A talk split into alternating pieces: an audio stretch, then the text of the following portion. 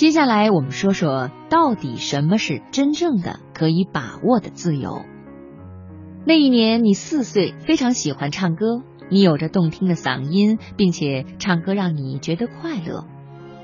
有一天，你妈妈加班到了晚上八点才回家，你不知道她今天跟同事吵了架，并且被一位客户投诉，不知道她今天头疼了一整天，晚上几乎都没有吃饭。不知道他此刻还是头疼欲裂，并且非常想静一静。这些你都不知道，你只是很开心，看到他回家你就更开心了。你放声的歌唱，欢快的围着他跳舞。你妈妈终于按捺不住了，没忍住就对你有些凶的说：“别唱了，你都不知道你的嗓音多难听。”那一刻，你住嘴了。从此你变得不太愿意唱歌了，因为你怕别人讨厌你，你觉得自己的嗓音很难听，所以索性就不唱了。你甚至开始变得很害羞，不敢跟其他的小朋友讲话。而所有的这些变化，仅仅是因为你妈妈在心情糟糕的时候那么无心的一句斥责。她并不知道这句话在你身上的影响。他像全世界的其他妈妈一样，对你怀揣着最美好的期望，可是他永远都不知道，一句话可以在你的心里生根发芽，变成了一个束缚你的和自己签下的魔鬼契约。你上初中的那一年，爱上了数学。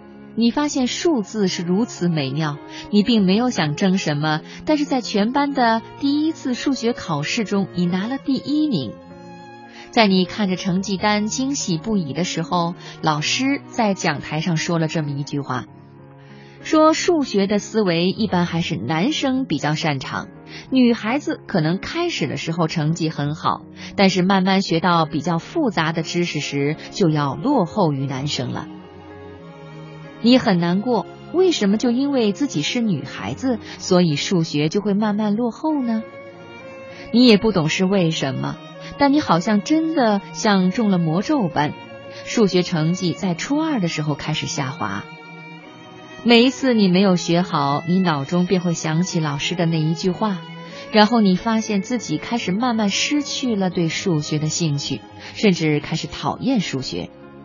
这位老师的一句偏见，再一次的被你相信，并且内化成自己的声音。从此，你和自己又签下了一个魔鬼契约。当然，我可以给你讲无数个这样你和自己签下的魔鬼契约。这些很多的契约都是你如真理般信奉的，像我不擅长游泳。做我喜欢的事情是赚不到钱，并且没法养活自己的。我如果按照最本真的自己活着，就没有办法承担赡养父母的责任。我如果现在不结婚，就肯定嫁不出去了。那么美丽、性格好又高智商的女孩子是不会喜欢我的，或者是简简单单的一句：“我并不觉得自己是一个很值得爱的人。”这些魔鬼契约都是以别人的无心、善意或者恶意的评价开始，以你最终把它变成自己内心的声音结束，然后你就在不知不觉中慢慢丧失着自己的自由。真的不要太在乎别人对你的任何评价。因为不管别人对你的评价是好的还是不好的，那都是他们对你言行的理解，不能决定你的人生和兴趣。举个很简单的例子，你和女朋友还有另一位你的朋友走在路上，突然间你看到了一个衣衫褴褛的卖花的小姑娘，你掏出钱包买下了全部的花，然后送给你的女朋友。你的朋友在心里就想。他这么做就是想在女朋友面前炫耀一下自己的大方。你的女朋友在想，我知道他是一个非常善良的人，全都买下来就是想让小姑娘今天可以早点回家。而卖花的小姑娘在想，他一定是很爱自己的女朋友，才买了这么多的花给她。他们谁是对的呢？也许都对，但也可能都不对。因为你买花的真正原因，只有你一个人知道。永远不要相信任何人对我们的任何评价。